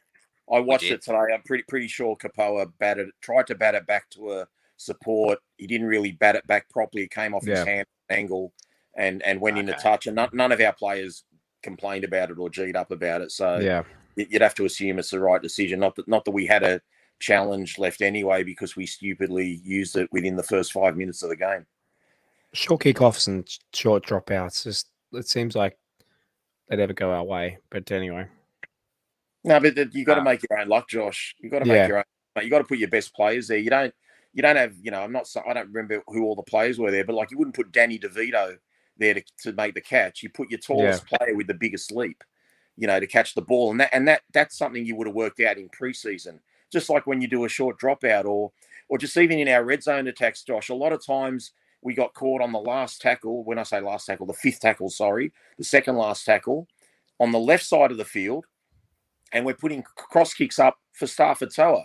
No disrespect to Starford, he jumps up and he tries to bat it back, but we're better off trying to run a block shape to the right and setting up a kick for Junior Tupou on the hmm. left and putting an attacking kick for your best catcher. And that I don't get why we don't do that enough. I really, I really Yeah. don't. But anyway, Um, so Tupou got a 6.5. Uh, Brandon Wakeham's next. yeah, I, I gave Waco an eight. I mean, I think he missed one tackle all game. His meterage was good, but just the way he was handling those Canberra forwards running at him, uh, you know, a, a nice rubber kick that led to his own try. Um, his goal kicking was good. He's, he's just a bit slow in the open field, as I said. We saw the other night when Brooksy put him through, and we saw against the Cowboys when he when he picked up a loose ball and only made it about 15 meters. But uh, I, I love what he what he's bringing, and, and for someone that was signed on a minimum contract, guys, he he could nail this spot if we really wanted to. He, he's Mm. playing outstandingly well. I mean, he's got a lot of time and now to to prove that he deserves that spot into next year with AD out for the rest of the season and into next year. So, um, Yeah, I- I think- I himself I could think have a there's- mission to come back from. I think there's preconceived ideas, Aaron, which really annoys me. I like, I mean, obviously, like people look at someone and they say, "Oh, you're not going to win a grand final with Brandon Wakeham at number six. I turn around and say, "Why not?" Like, like I look, I look at these teams now, like your Melbournes and your Penriths, and I'd, I'd be happy to play them at full strength. They don't, they don't scare me. Like I know we've got to be better in attack, but I, I've seen all year our team go set to set with teams, and and I know Waco can put points on and do cutout passes and has a nice kicking game and tackles. I mean, there's really not much more you want from your five eight. I'd rather that than a, a lazy bloke that in, you know the playing five eight that doesn't try or doesn't put in. So I, I love the way he's come on, and like a lot of our players have come on. You know, not just Wakeham, but Junior Tupou, Bula, Starford To'a. We're getting to a point now. We've got guys that were fringe players that are improving and showing their worth, and and it's good to see. And I and I think they deserve that opportunity to keep going. Yeah, I agree. Um, I gave Wakeham a seven, pretty much for the same reasons as you did, Rob. Uh, give him an eight, but I took a point off because his lack of speed and really cost us in the end. There, I know that's not necessarily his fault, um, but it was it was pretty hard to watch him get run down. Like he he's an outside back in a in a way in the halves, so it was a it was a bit disappointing to see him get run down, especially late in the game there. Wait till you see Uh, how fast Josh Schuster is. Josh yeah, I don't want to. No, I don't want do to see him I. in our colours. nor, nor do I. Uh, Luke Brooks. Uh, look, Brooksy's a tough one because his meterage was, I think it was 223 meters or something like that. He had he had probably one of the best running games I've ever seen him have. I thought he took a lot of right options uh, in terms of his general play. I thought his kicking a couple of times were bad, but then he put some really good kicks in. Um, I didn't really see it watching it live, but according to the stats, he missed six tackles, which is surprising. I didn't think he had a bad defensive game to the eye, but um, the stats don't lie. So that was a little bit disappointing. But yeah, I, I just think that that end of the game, I, I, don't know if we were trying to win it, and if we were trying to get a field goal to get it back to 20 all, I, I just think Brooks took the wrong option on that second last play. He needed to get put a settler, get someone to settle the ball near the near the post instead of throwing it back down the blind side um, to Wakeham and Bula and and yeah, getting caught on the on the left left hand touch line. Mm. I gave him a seven. Um, I really, I think the biggest thing for me is the improvement of his running game. I think the first time we saw him really try to start running the ball this year was in the, the round four loss to Melbourne. And a lot of the time in that game, it didn't come off because he got caught with it on the last, or um, he'd go down, he'd try to go down the short side, and there'd be nothing there. Like there'd be two Melbourne players there stopping him cold, or he'd try to put a grubber through or a little chip kick over the top, and it, they always diffused it. Yeah. Um, so and like the improvements of his running game since then have been absurd. Like in all the games we've won, barring the Penrith game, because that was absolutely belting rain. Um, Brooksy in his running game has been really strong, and I've really enjoyed watching him go back to that running half that we all know he can be, um, where most of his best play comes from. Because once he gets on the front foot, he's he can be pretty unstoppable if he makes the right decision.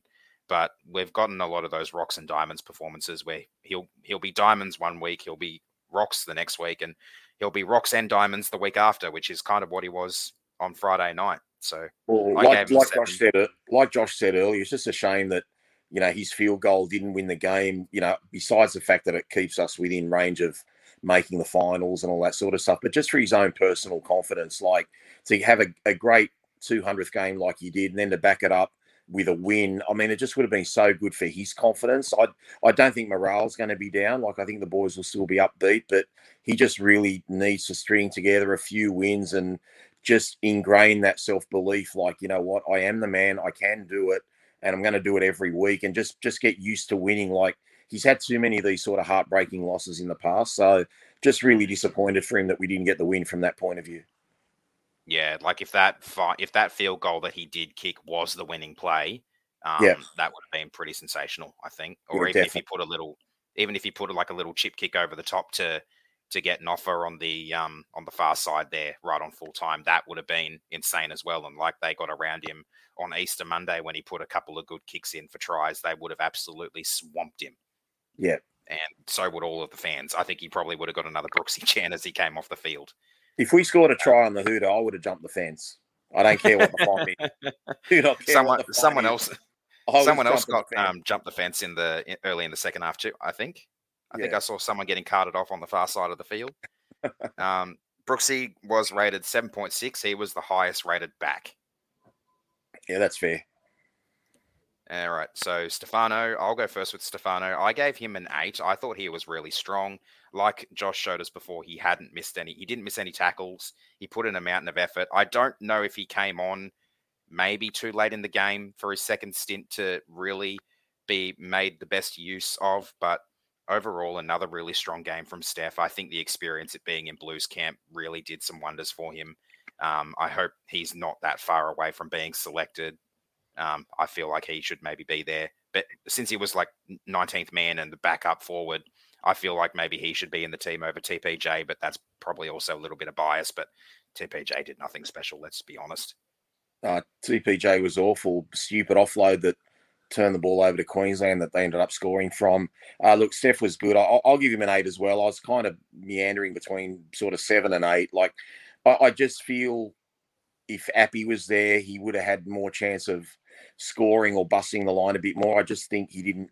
He ran to the wrong spots with Jake Simpkin there, but um, look, he's playing really strong. Thirty-one tackles, none missed. Um, there, look, he, he's coming on just the way we want him to come on now. hmm Uh, so he got a 7.1 overall. Jake Simpkin. Yeah, look, I all, all I'm going to say is four, and I'll just leave it at that. I, I don't. I've said enough. You know, like I don't want to bag him. I love him. I, I think he's a great player. I just think he had a really poor game. Yeah, I'd have to agree with that. Um, in that stint where he was on at the start of the game, he didn't really offer us all that much, unfortunately. So I'd give him a five. Um, he got a 4.8 overall. Uh, David Klemmer. Yeah, uh, probably not the Klemmer. Like he played well. Don't get me wrong, but it wasn't that elite sort of nine out of ten performance we've been getting from him. He did. He did do that mad offload that eventually led- to Pole making that long bust where before he lost the ball. Um, but like I gave him a seven, but like you know, solid leader's performance. I, I just you know, as someone that's not a player, I just I, I'm I admire how these guys just back up every week, week after week after week. And I just think for a prop, it's just hard to keep crashing against brick walls every week and producing nines out of tens, and and that's what he's been doing most of the year. But yeah, love him and, and glad he's with us. Yeah, I've given him an eight as well there. Um, 50 minutes, 100 meter or 10 runs for 100 meters with 40 post contact and a solid effort in defense as well. I think that's um, not the David Klemmer we've seen in previous weeks, but it is still a really solid stint. So I, I think he deserves an Definitely. eight for that. And I gave him a 7.1. Yeah. Uh, I gave him a seven. He got a 7.1 overall. Sorry. Isaiah Papali'i next. He got a 7.2 overall. I'm giving him an 8 as well. Um, I loved watching him getting into some space late in the game there. It was just a shame he got run down. Uh, but I think he had a really solid game overall as well. Yeah, I, I gave him an eight. He's he's running really hard. I, I just feel like we just got to get you know, like I said, we've got to get the players used to him a bit more. They're not we're not getting the best out of him. Um, once we find our right combo with with Ice, I just think he'll be doing nine out of ten every week. Um, yeah, just disappointing about that penalty he gave away later in the game. I even with that break that I mentioned earlier, I think Pole should have passed to Papali'i. I think Papali'i would have had a little bit more of a chance of doing something better with the ball if we got closer to the line. Um, so yeah, Pop, Pole does seem to put the blinkers on a little bit when he does find some space, but um, yeah, look, very happy with Ice and yeah, eight out of ten from me. John Bateman. Yeah, I gave Bateman a nine. I just can't believe how many tackles he did. It was something like, was it 41 or 46 or something like that? Uh, I think he only missed one tackle. Uh, the try that he scored was the highlight of the game for me. That was not, I, I just knew we were going to like at least tie the game. Once he got it back to 18 10, kick to come, I just thought it's on here and and it was funny watching the TV today, like because I, I hadn't rewatched the game. It was too heartbreaking to rewatch it after Friday night, but I thought I better do it, you know, for the podcast. Um, but rewatching it today, I noticed he had a very delayed celebration after he scored the try. He was like kind of he was rather modest, you know, just like a couple of uh, hand slaps with his teammates. And as he got to about 10, 15 out from the try line, walking back, he did a double fist clenched sort of thing. It was just so funny, but uh, unusual character, Johnny Bateman. But what a what a champion! Like we've we've got you know in in Ice Papali'i and John Bateman and Api Koroisau, we've got three.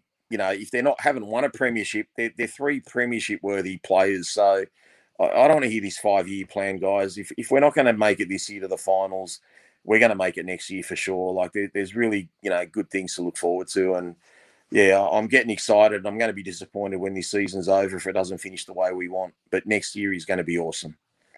Mm, I agree.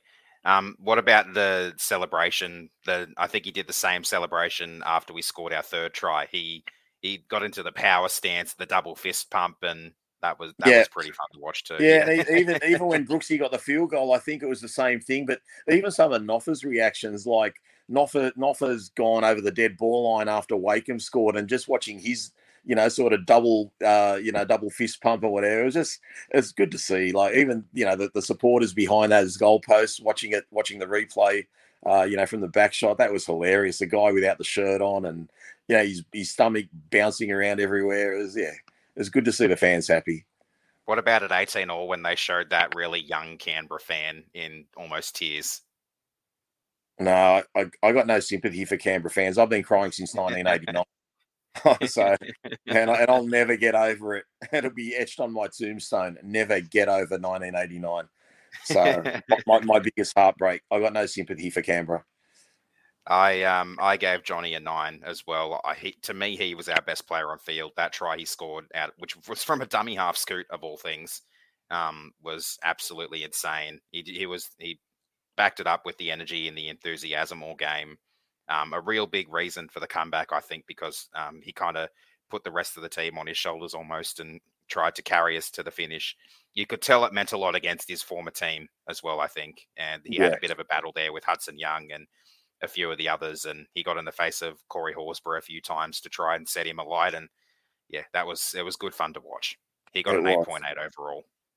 Uh, for Nua Pole, Wow, they were they, were two different stints. Um, I, I, don't know what to give him. I, I mean, I'm going to say seven, but my God, some of those runs in the second half. I, I mean, where where where did he actually take it up from? Was he taking it up from Campbelltown or Canberra? Like he literally was meters meters over the back fence and running with absolutely no self preservation.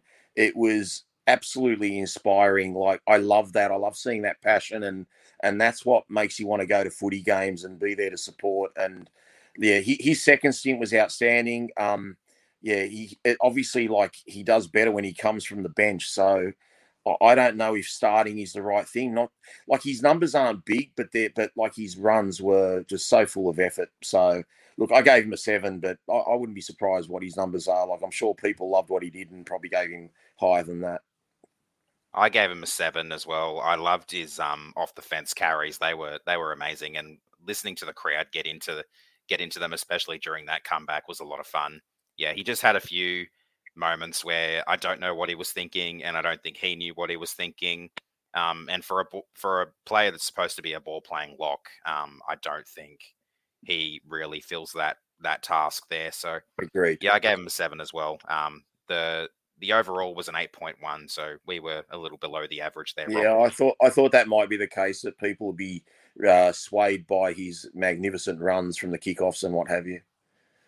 Yeah, my my thoughts. I don't know if it would happen because it would involve a lot more switching around and stuff like that, and like changing players' positions mid game. But if we had Johnny Bateman um, start at lock, we have um, not Stefano, um, Blore in at second row, and then when Bateman needs a rest, uh, sorry, when Blore needs a rest, move Bateman back into the second row and bring uh, on. Then I think maybe that might be a little bit of a better way to go. Um, but then, then again, I think I don't know. It's really tricky because I don't think Fonua is the ball playing lock that we need. I think he he works better in the front row rotation. I think we we hit a switch or something in the um in the Cowboys game with having Joffa start and then Fonua come on, and I think Fonua stayed on for the rest of the game. Yeah. Um. Yeah. It's, it's a real tough one. I, have advocated I've advocated for Johnny Bateman to play lock, but when you look at how our right edge defends, when you look at the plus forty tackles that he made the other night, um, you know, like I think I think between Johnny uh, Star and Noffa, they missed one tackle each, and that that right edge of ours was absolutely shithouse in previous years. We like mm. teams would score three or four tries a week down that edge. So he's tightened that up, and literally the only tries we leaked there was a kick to Luciano Leilua, you know, two weeks ago, and I don't think we conceded a, a try the week before. So that right edge is really tight. Maybe that's why they don't want to change it if they do change it, maybe that's where we're getting the talk about a potential Tyson Frizell coming to the club.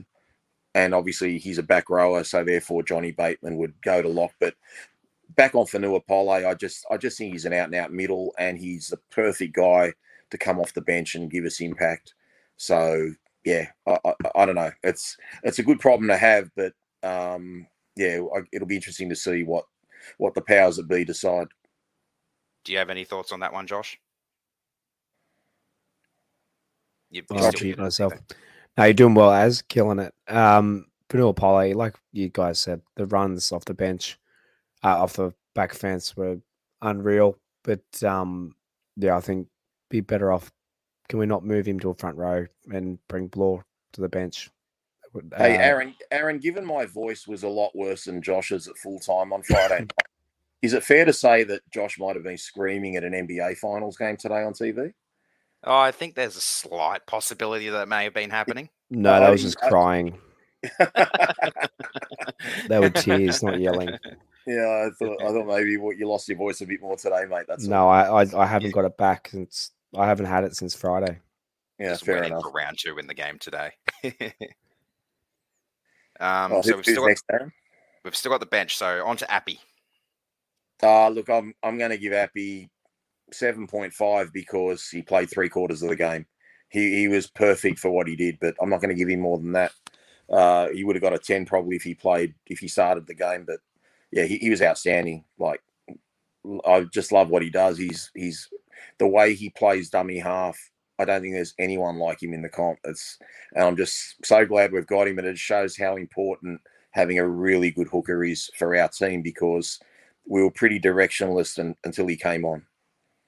Mm. I'll um I'll round up and give him an eight for much the same reasons. I think he was absolutely outstanding. He didn't really get a chance to show what he's really capable of because of the fact that Canberra were laying all over us in the ruck all night. Um, the few times he scooted out a dummy half at, at offside players, we weren't rewarded for it too. So, yeah, he he tried his ass off, as did most of the rest of the team, and it was really disappointing for him in particular considering he backed up from Origin only 48 hours earlier, where he wasn't supposed to play a full game, but ended up playing a full game. So props to him for that as well.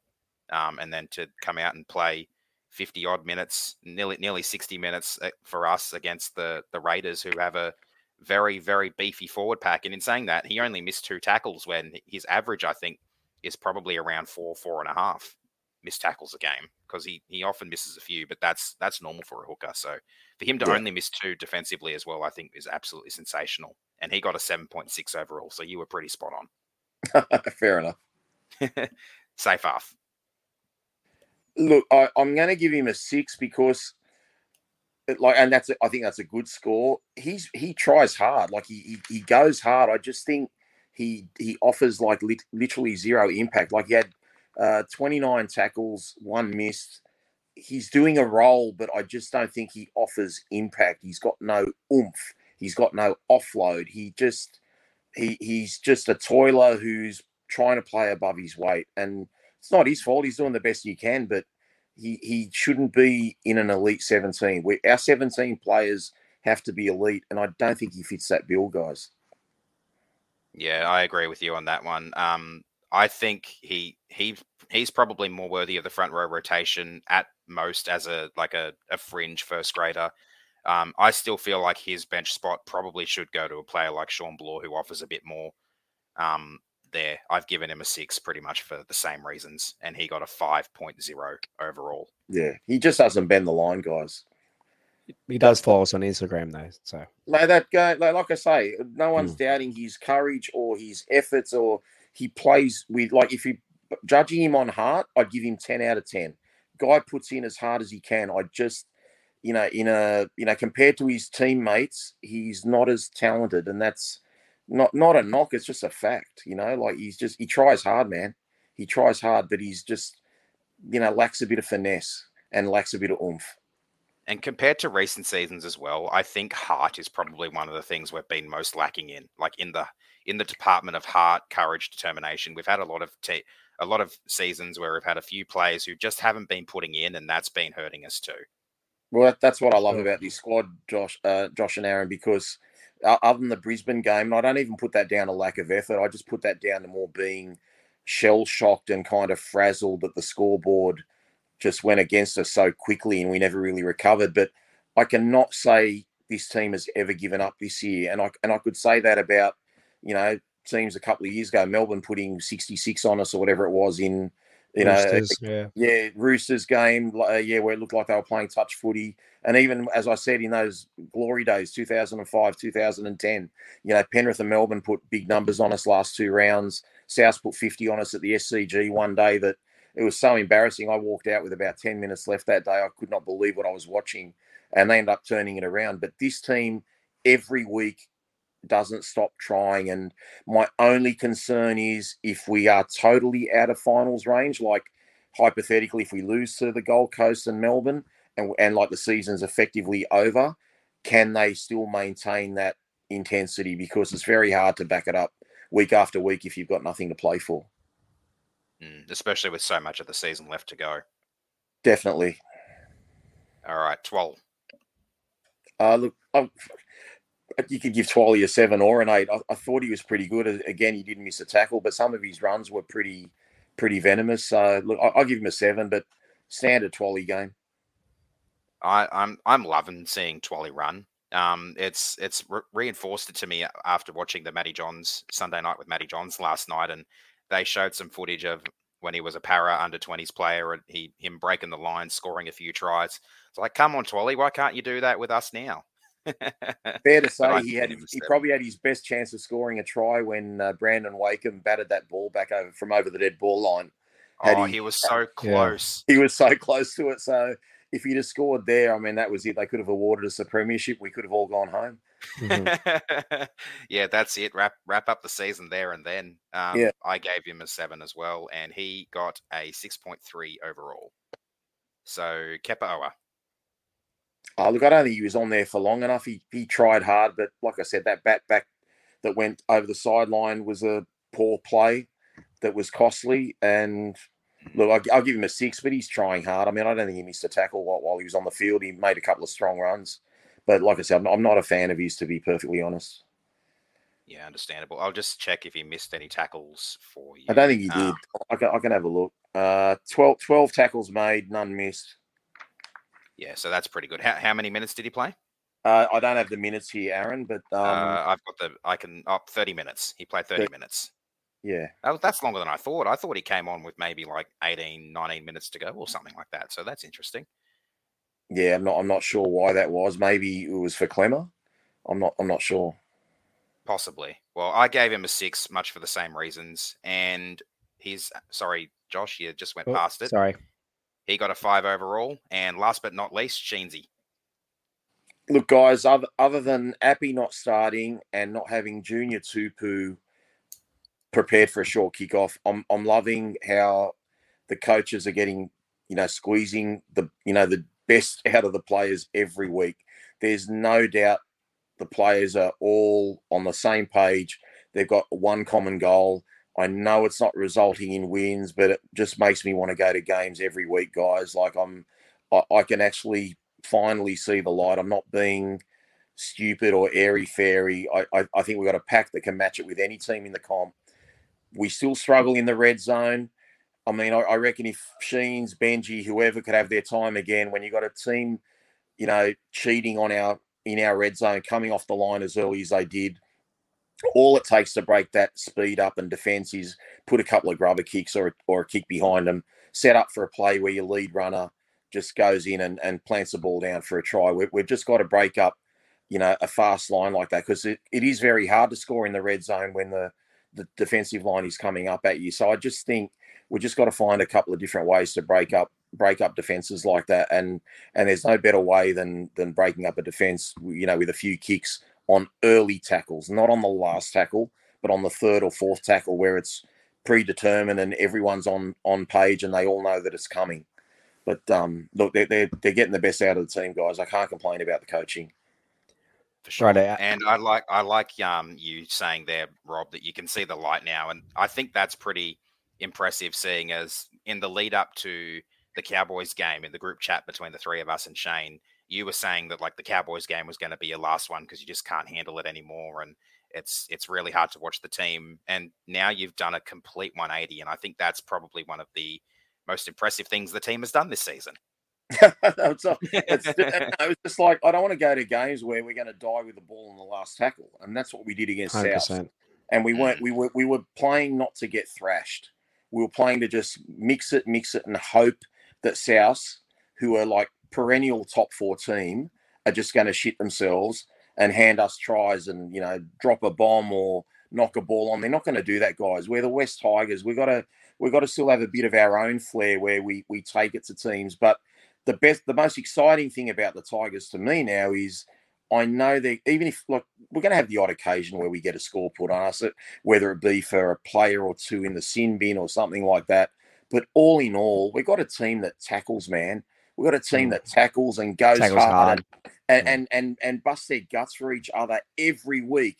Not like when we're winning by twelve or winning by eighteen.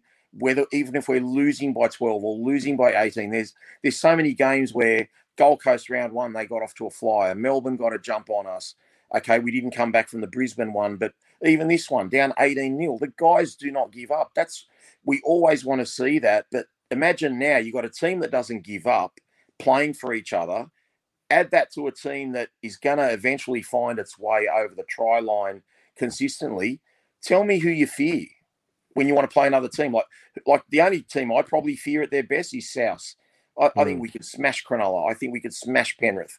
I think we could smash Melbourne. No, I'm not on drugs. If anyone's thinking that, we've, we've, we've, we've got a team, and that's what's frustrating about being down the bottom, man. Because yeah.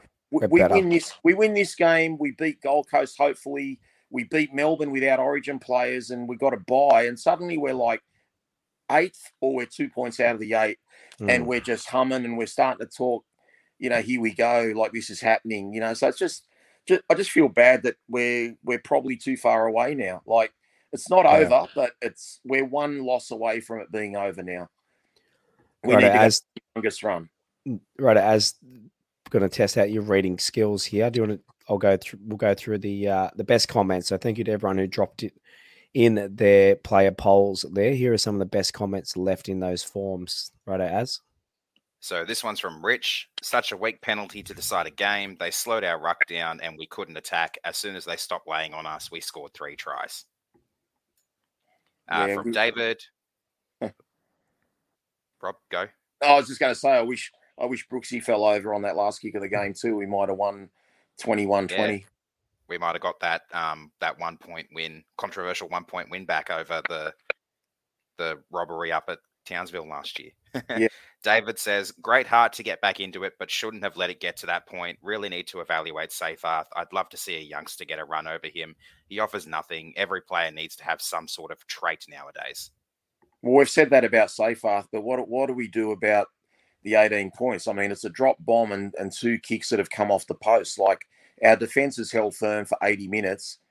Th- those tries are fluky, and, and I don't think I don't think it was a fair way of how the game was being played. Like, you know, if ever we play 12 games at Campbelltown, guys, we should sign Jamal Fogarty because the guy scored two tries, kicked four goals, and when he when we played um, Gold Coast there a couple of ye- uh, years ago, when he was a halfback for the Gold Coast, he had a blinder that night and kicked six out of six. So Mm. I, I, it seems like he really likes Campbelltown a fair bit, but I, I I don't think we let the game get away from us. It was just we just got punished for our errors. So I, I think the boys had a go, but yeah, we we we needed to start Api, man. Our our attack was really clunky the first twenty minutes, and that's that's probably where we lost it. Even though we did have chance to win the game at the end. Mm. Do you think we, we have a really strong chance of winning this weekend if we start Api? Well, just Api or no Api, you know, Gold Coast are going to score 20 to 30 points no matter what. So I think this game is totally hingent on our attack. If, Hmm. if we're not, if we can't score 30 points this week, we're not going to win because the Gold Coast will, Gold, Gold. Gold, Gold Coast will score. Gold, Gold Coast will score. They, they've got a lot of attack. They're just a soft team. They are so soft. They had South down 12 0 on the rack the other night and, you know, had a six point lead at half time and were absolutely pathetic in the second half. So, um, they're- Gold Coast are definitely beatable, but the problem is Gold Coast have more points than us. So, Save, Aaron- save that. We'll pre- preview that tomorrow night, boys. Let's get oh, through. okay, sorry. Let's Okay. get through. Sorry. Uh, Chris W. Kick pressure on Fogarty was one out of 10 tonight. He had so much time to kick and pass. We made an average player look like an immortal. Pole again, rock solid. Needs to come off the bench as punch in the middle. Uh, Villa's stats, I think that might be Bula. Stats or or, look good. or Nof, Nofzilla. I don't know, sure. I can't no read it. idea. Sorry, guys. Uh, but left out to dry doing dirty work and not fresh to work around the middle. Seyfarth is literally immortal plotter status. James Blaw or someone from Cup can help, surely. Desperate for a proper fast play the ball, uh, ball playing 13. Agree with all of that. Phil Rogers, a great 10 minute spell against 12 men should not detract from a poor first 70. Some dodgy refereeing didn't help, but our attack was terrible. We look so much better when Brooks runs the ball and my Gran has more pace than Wakeham. My Yeah. grandmother. My grandmother's also last name Rogers. Maybe it's the same grand- grandmother. Agree with that, but the score wasn't a that 18 0 wasn't a true reflection of the game. Yeah, for sure. And I think, but like uh, them slowing us down really made it harder for us to attack. And I think we, we talked about that earlier, but I think a lot of the fact that we scored zero points, other than the fact we couldn't ice our chances, particularly in the first half, because we Yeah. we went back to that error riddled style of football. But uh, well, Adam Patton, 70 minutes of no points cost us the game, not ISIS penalty. Probably. Uh, Joey Basari.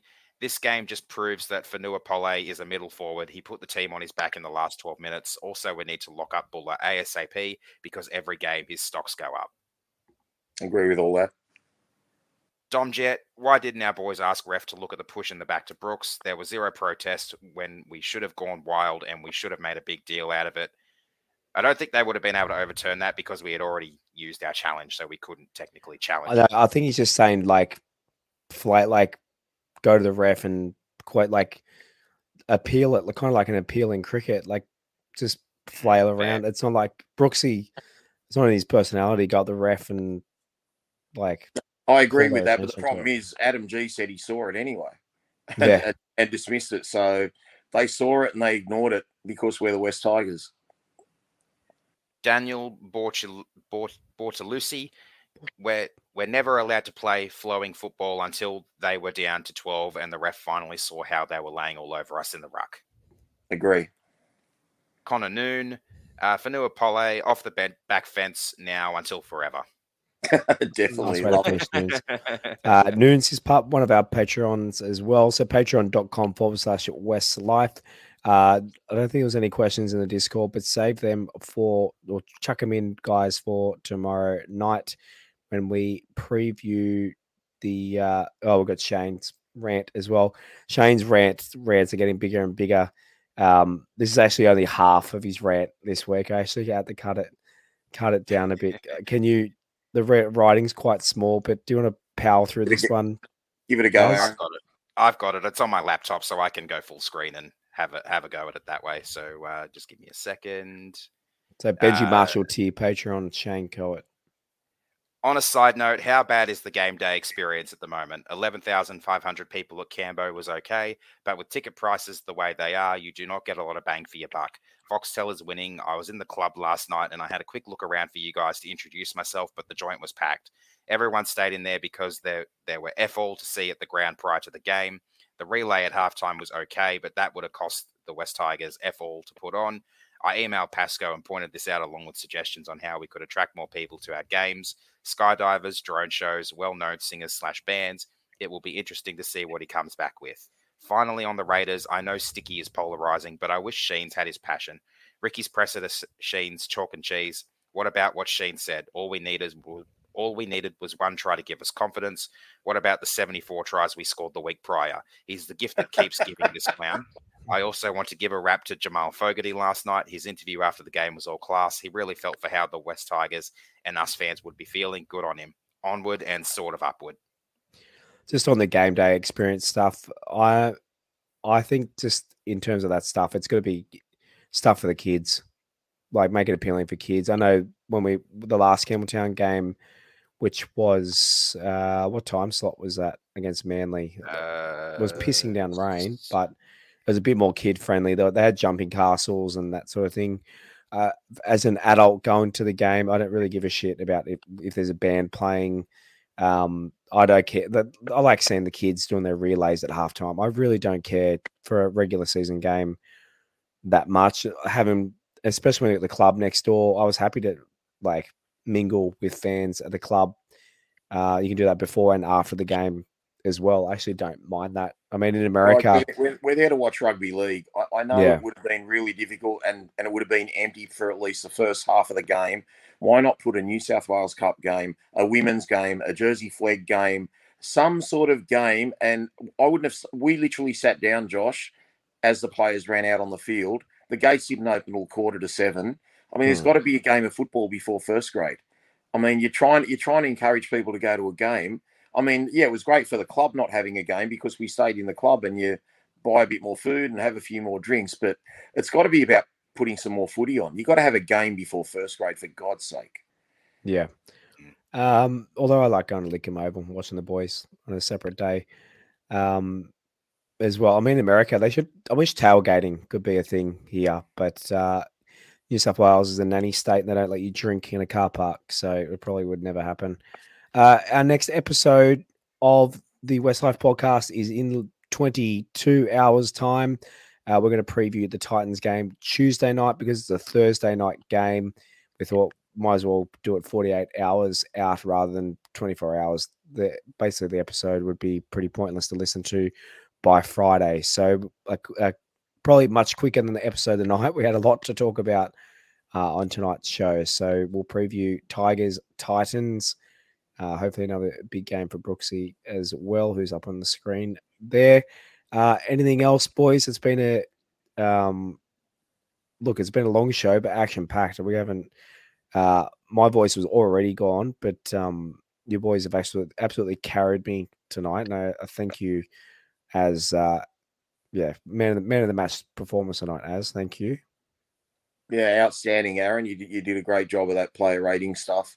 Uh, no, look, just keep your heads up, guys. I mean, it, you know, might not be the season might not pan out the way we want, but we we we are actually building properly. Like the team is improving, the players are improving.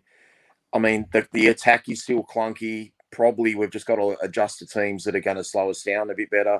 But you know, like I said, only a, a few kicks can change that. A few attacking kicks and um, you know a little bit more backline playing our own half. But we'll get there. We'll get there. I don't know if it's going to be this week or the week after, but uh, you know we've got plenty of signs of improvement coming.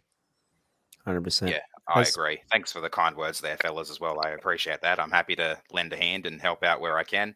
Uh, yep. Just one more thing because I've been thinking about this all night and it's bugging me the terminology used. But Adam Gee's role in the bunker or his official bunker title is Senior Review Official. Well, was okay. there anyone else in the box? I don't know. yeah, so um, if he, general... can, he can be the senior, the junior, the intermediate, whatever. Like he's the only bloke there. He shouldn't I, be there I, next week either. Let me tell you. I feel mm-hmm. like there's supposed to be more in there, but they only list the one. I think they, for the last few years, they've only been listing the senior review official. So maybe there's more people in there. Uh, maybe not. Who knows? I guess. Mm. I guess we'll never know. It was an Adam Gee up either way, but uh, the boom. Righto, guys. We'll see you tomorrow night, eight thirty p.m. on a Tuesday night. Please join us again. Uh, thank you to the dozens. I think yeah, there was several dozen of you watching us live for a good nearly two hours. So we really appreciate everyone and everyone that listens to back on the audio, um, audio versions of the podcast as well. Please share with your friends, give us reviews, likes, spread the word. And uh, as I said earlier in the show, thank you for the kind words that you said to us at the uh, at the Legsy and at the game as well. So, righto, guys. My last uh, bit of breath. Go the Tigers. Go the Tigers. Go the Tigers. Thanks for listening to another episode of the WestsLife podcast. Please follow us at West Life Pod on Instagram and Twitter and facebook.com forward slash West Life WestsLifePod. You can also support and take part in the show at patreon.com forward slash WestsLife and give us a subscribe on YouTube and turn notifications on. We'll see you again next time on another, another episode of the WestsLife podcast.